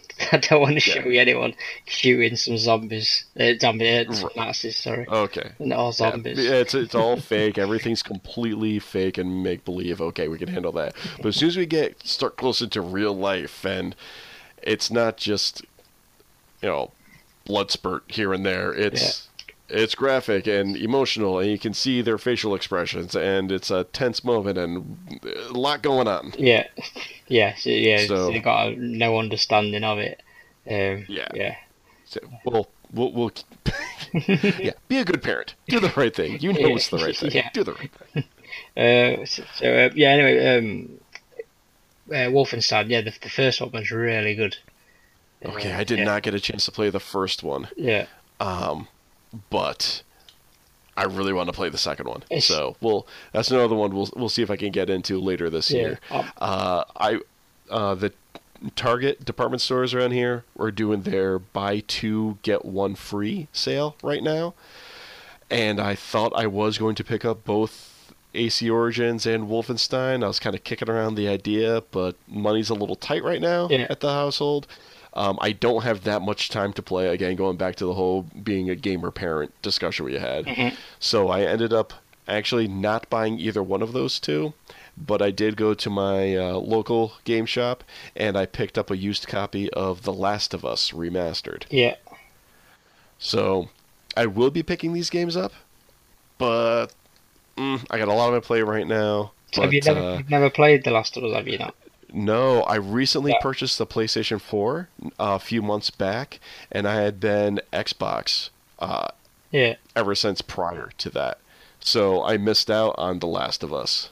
Oh yeah, you, you should you should play it. Hopefully, hopefully And the that's sort of uh, um, the the hype of it, um, of people Mhm. saying how good it is, don't sort of take away from the, Mhm. you you playing it. Because sometimes I think a game can get hyped up that much before you play it, it can sort of take away from you know the impact some certain Mhm. bits might have and little things Oh, like sure.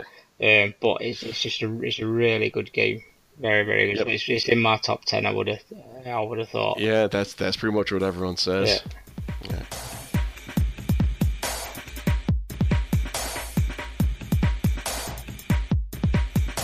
All right, moving on to the final segment of this podcast.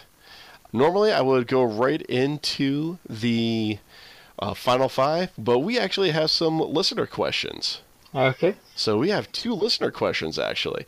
The first one is from John Leola, or excuse me, John of the Dead, with his spooky Twitter handle right now, of the One Track Gamers podcast. And he asks, as a podcaster, what is the thing you're trying to improve on? For me, it's speaking clear and trying to stop saying like and um. And this is one of those things where behind the magic, behind the screen, under the hood, whatever metaphor you want to use, saying like and um is one of the biggest challenges of public speaking. No one realizes how many times they say like and um and pause and uh and mm. It is there.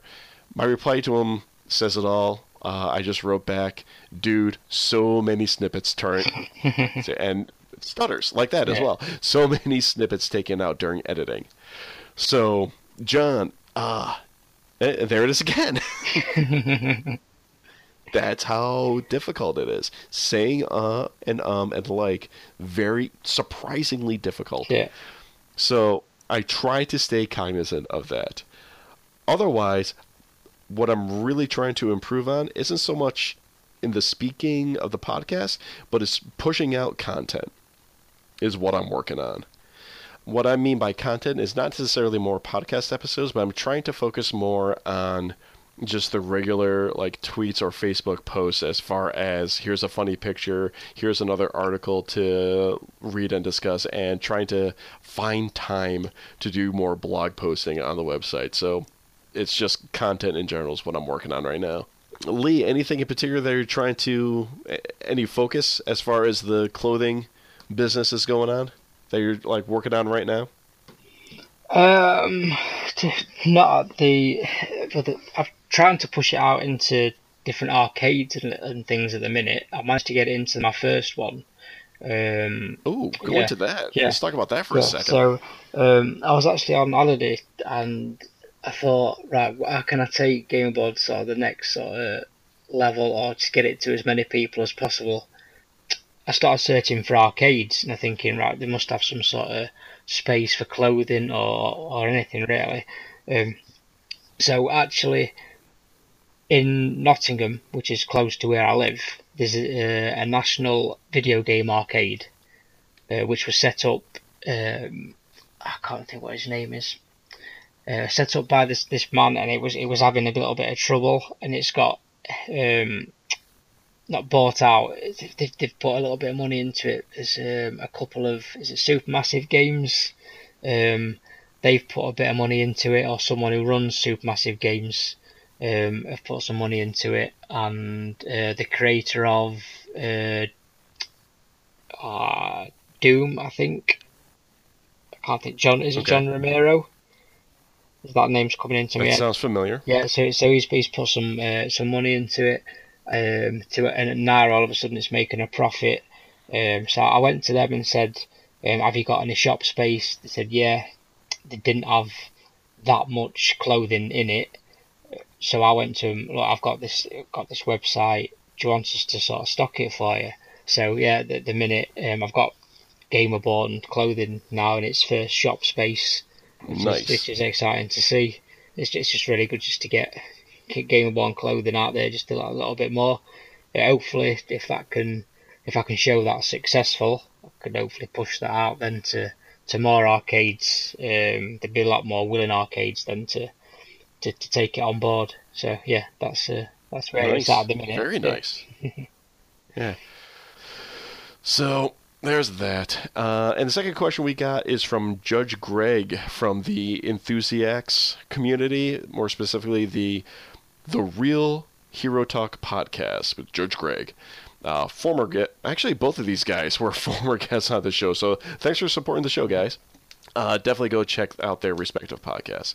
So Judge Greg asks, Given the very toxic cultures prolific in certain circles of the gaming community, has the term gamer been damaged irreparably?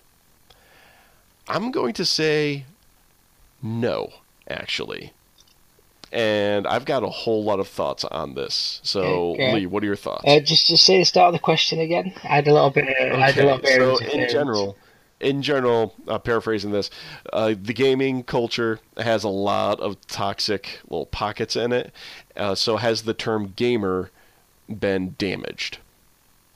Um, I don't know. I think they've got a little bit of a stigma about them. Just you know, if, you know, if you- you're just that little bit older and you say you're a gamer, um, Yeah. you, you sort of get kind of looked down on. you know, at the end of the day, it's a form of entertainment. You know, you don't go to someone.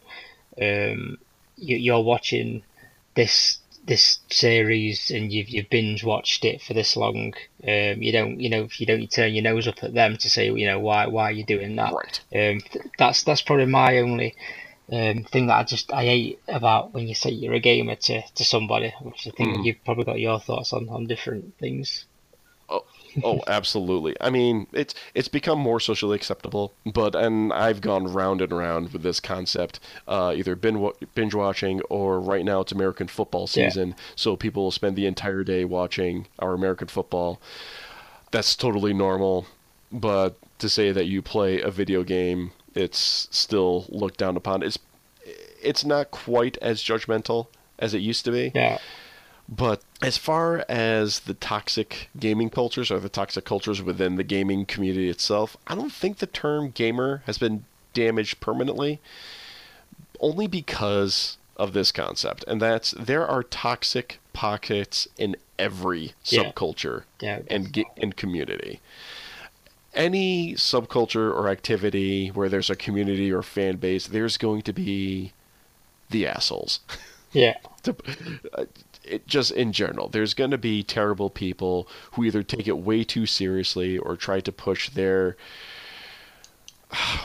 their whatever and i'm just going to use that term their whatever Yeah. into their fandom and it's annoying and it's terrible and it pushes people away and it's the vocal minority i think that makes the most noise and get the most attention but for the most part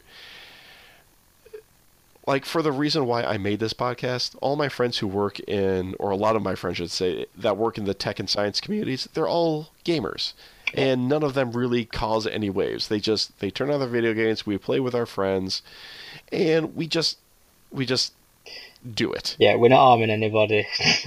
Right. Just It- get on it's just something we do, but there's always going to be the people who, it, and especially when you bring into the bring the internet into the equation. You know, first rule of the internet: don't feed the trolls. Yeah. And they're, they're everywhere, unfortunately, and they live to make people's lives miserable. They enjoy making people miserable. That's just who they are. But there's those people exist in every corner of society. So the only reason why I I'm going to say no to Judge Greg's question is because it's pervasive in every other form of entertainment and fandom, and they're still existing. So Yeah, I mean, I mean, I've, I've seen it firsthand. As you know, we sort of we try and support a lot of uh, gaming organisations and streamers just by helping tweet out or retweeting the the videos. Um, so we'll get copied into quite a lot of people's tweets, and then some of the replies they get, you know, someone's just trying to go about the business, uploading an armless video, and then you'll just get people from out of nowhere. Yeah, I mean, and, and, and as a business, we can't say anything back. We can just sort of watch this conversation happen. With oh jeez. yeah, Yeah. it's really difficult to be copied into a lot of things like that sometimes. Oh, right. So you so in so in that so when you have a let's try this again. So you as you just mentioned, you have associations with different streamers and content creators. Uh, for a while, I was one of those people. Yeah. If you go back into the earlier episodes, I had the the code. Unfortunately, there was too much of a possibility for a conflict of interest with my day job. Yeah. And rather than go through everything, I had to withdraw, which I'm still really pissed about. uh, because I mean, just, as a fan of your designs, it's it's good stuff, Yeah, and I appreciate it. And I do need to place another order with you. Unfortunately, I had to withdraw my sponsorship, but so as you have some of the streamers tweet out their stuff, you have these idiots Yeah, yeah. who say nasty things in reply, and they just reply to everyone in that Twitter feed, Yeah. and you get to hear Yeah, the nonsense. to, yeah, we have to, yeah, we have to see it. have to see, have to see it all. Um, but yeah, and you can't really get involved with that sort of thing. You can just, you know, sort of quote or retweet that initial tweet, and then just get copied into the, the twenty te- uh, tweets after that.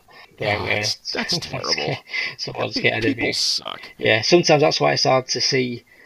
Sometimes that's why it's hard to see someone who's generally putting out a video because their tweet might be within all this other conversation, and you're trying to flick through to be able to see Mm-hmm. and try and try and share something, and you might miss something. and You feel bad for Oh, not jeez. supporting supporting people, like you said, and uh, yeah, All right. So, so other people, uh, affiliates, and uh, those who have received sponsorship from Gamerborn, we're trying here. We're trying Yeah. to support you. yeah, Please understand. Some stuff might get lost. yeah, yeah. It does it does get lost. Oh, and, it uh, sucks. But yeah, we we try this. I mean, I've, I've even tried. You know, after we sort of parted ways, I've still tried to tweet your things out, and um, I don't know if you did. I don't know if you noticed. You know, getting quoted in it saying, uh, Mm-hmm. "Go and listen to uh, listen listen to the podcast. It's really good." Um, Oh yeah. Yeah, I, I see it also. I totally appreciate Yeah. it. Absolutely beyond appreciate Yeah, because you do you do get Alright. some nice uh, relationships t- together with with some of the, the streamers, YouTubers, and uh, Mhm. you know yourself as well. We don't just just say hello and then and then that's it. You, you know, I, I try and answer every direct uh, message. It it does get hard sometimes because we try and well, I, I me personally, if, if I see someone follow me, uh, uh, Gamerborn uh, Twitter, I I just like to follow back. Um, so it's it's really easy to, to send us a direct message and try to uh, reply to, to every single one. Nice. All right, time for the final five. These are five questions to wrap up the podcast that range from irrelevant to irreverent. So, Lee, are you ready? oh yeah, uh, yeah. Uh, by this point, yeah. All right, so first question. The first two are always the same. The last three, we mix it up a bit. So, question number one coffee or tea? uh, I'm English tea, of course. I saw that coming. Uh, and I've been like secretly chuckling to myself thinking about the final five because all of my previous guests have been American and everyone said coffee. Yeah, Straight through. So as soon as like, all right, got our first Englishman. yeah. I have a yeah, yeah. Uh, okay. So what what particular tea? Anything in Uh, particular? no, just normal English English tea, um, Yorkshire tea, uh, PG tips, Tetley tea, just anything, anything with caffeine in it that can get me through the day. all right. All right, so we're all video gamers on this podcast. Do you play any tabletop games? Um, I've no, the only tabletop games I've played is probably Game of Life with my wife or something like that. Ah. No, no, never, never really played any, not uh, No. gaming related ones or, or anything like that. Yeah, just uh, Okay. so uh, there's plenty out there. If you ever uh, decide to dip into it, let me know. I, I got a few that I can uh, start you off with. oh, what, what some, um, what some um, really basic stuff because I, I had noticed that they brought out a Dark Souls one, and it looked really jeez. complicated. but Yeah, but that- really that- cool. Some some of those games, yeah, they're not easy. No, I'm talking about like the basic ones that introduce people into like the modern tabletop scene, like Settlers of Catan and Ticket to Ride. They're fun games that are easy to learn Okay. and got No, enough s- complexity No, definitely send send uh, send links through. Um, I'll, I'll uh, Sure. yeah. Always wanted to try. Sure. I'll I'll send a few suggestions. Uh, all right. So question number three: Have you ever put your own child into a cosplay? Yeah, that's how Game of Thrones started. Yes. I, yeah, story time. Story yeah. time. So, um, I actually had it on on the website, um, on the old website, and then I had it on the new website, but it just weren't looking as good, so I took it out. But I, I put the old story behind Game of Gamerborn on there, and um, we had a photo shoot uh, before and after wife gave birth to, to Lucas, and uh, beforehand it was just the normal coming soon um, chalkboard towards the belly and all that sort of stuff. And then afterwards, then we'd go back and we'd have photos took with Lucas there. And um, what I ought to do is I, I'll, I'll send it to you. I put a, a towel over his head um, and made it look like uh, assassin. Uh, it's like Ezio or Altair or whichever assassin you'd want it to be, and dressed him up as uh, you know Assassin's Creed and, and placed a PS4 controller on his chest. Uh, so, There you yeah, go. I've got that photo on my on my wall, uh, and the, the photographer's actually still using it on her on her website as well. Um, and, and I had it as one of the main images on the, the very early Gamerborn website. So yeah, yeah, definitely, I've, I've definitely dressed dressed it up. How about right, yourself? Have you, have you have you have you dressed uh, Jacob? in? No, not yet. Yet. Yes. We'll see what happens. it's had it- I was considering trying to get him dressed up as uh, Claptrap from Borderlands, Oh, that would be. but but I never got around to it. Didn't have the time to cut up the Yeah, cardboard. yeah, but say Boo. this doesn't just mean that you're going to stick him in a box, does does it? Yeah, basically. Paint it yellow with some white and black stripes with a slap a Hyperion logo Yeah. on the side, and boom, you're a Claptrap. Maybe next Yeah. year. Maybe next year if we if he can walk properly, but we'll see. We'll see. I, I actually found a um, not long after he were, born. I found a blue and yellow jumpsuit type thing that I was gonna put uh, one one one onto the back of, so he had like his own uh, Vault-Tec uh, jumpsuit. Oh, there you go. Um, but I, I never got around to doing it, and he grew out of it, and I was, I was gutted that I never got to do it. Ah, yeah, missed I, yeah, I put it in the cupboard and I completely forgot about it. All right. So fourth question. Uh, so Lucas is three. So, mm, Three now, seven minutes ago. oh, hey, happy birthday! yeah, he, is three. He is three. Okay. Uh, so we'll get an estimate. See what your thoughts are on this. About how much time do I have, or I can still give my son a fake or disconnected controller and still have him think that he's playing the game? what? yeah, that is good doing that. It's he's a really clever lad, um, and I think he I think he knows already. Oh, Yeah. jeez. Um, All right. So not not much time no. then. Um, so so after I get him flying about a spaceship in uh, No Man's Sky. He sometimes runs around on Horizon Zero Dawn as well, so he can find dinosaurs because he's obsessed with dinosaurs. And what's um, we also use the same controller to play Crash Bandicoot.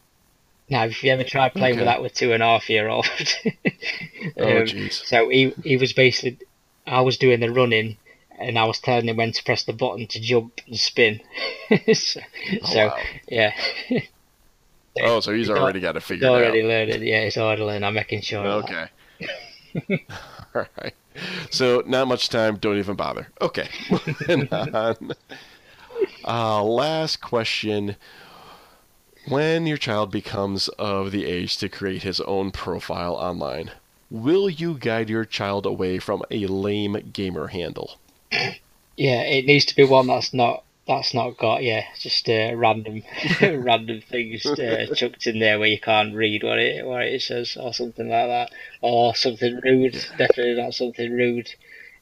Oh yes, I've got some uh, some other friends that uh, they must have just you know they made a rude gamer handle, and uh, they used to run a podcast, and they never gave out their gamer tags on the podcast. And then as I mentioned, I'm like, hey, you guys are on Xbox, you know, throw me an invite. He's like, okay, so here's my handle, and he sends it over to me. And I thought, wow, so that's the reason you, You never, never put it up. yeah, I'm not even gonna ask what it is. Yeah, all right. yeah, or as long as it's or maybe not even his, his name plus a number after it, considering how many you Oh, know. yeah, that, yeah, don't do that. So yeah, Don't do think of that. some, think of something unique. Yeah, we'll we'll we'll get that. I, oh, I know on Xbox you can change your gamer tag, but I don't think you can change it yet on PlayStation Network. No, I think that's one of the, yeah, of the main- running joke that you can't change it yet. the running joke, right? Oi. Yeah, right. So much money they could have been Well- missing out on being able to. I know. Yeah, just get, get a small nominal fee just so they can change their name. anyway. All right, and that is all the time we have for this episode. Time for end of show plugs. You can follow me, Anthony Rossi, on Twitter, Instagram, PlayStation Network at Hypersyntax. That is H Y P 3 R S I N T 4 X. Or you can follow the podcast directly either on Twitter at VGXTPod or on Facebook at facebook.com slash videogame crosstalk. I've also started blogging. I post blogs whenever I get the chance or get the time to.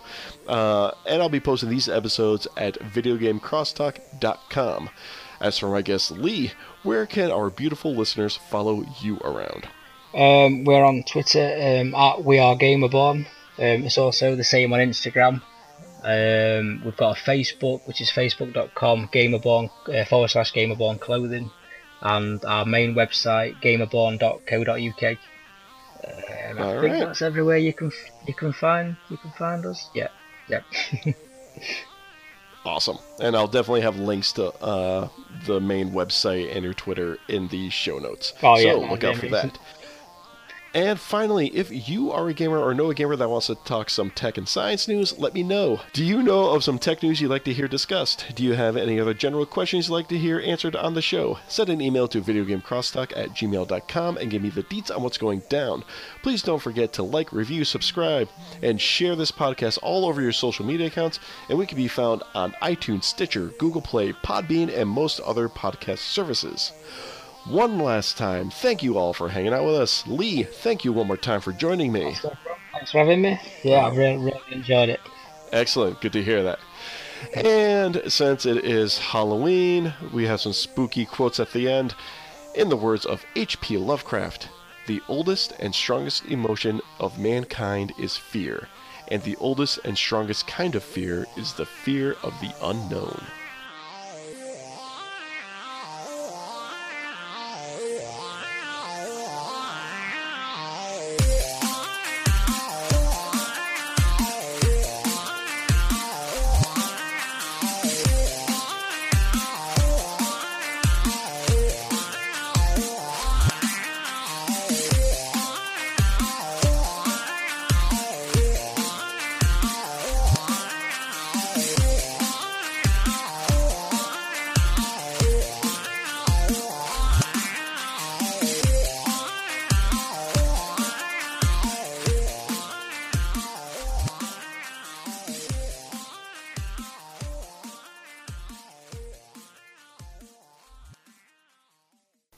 Thank God for editing.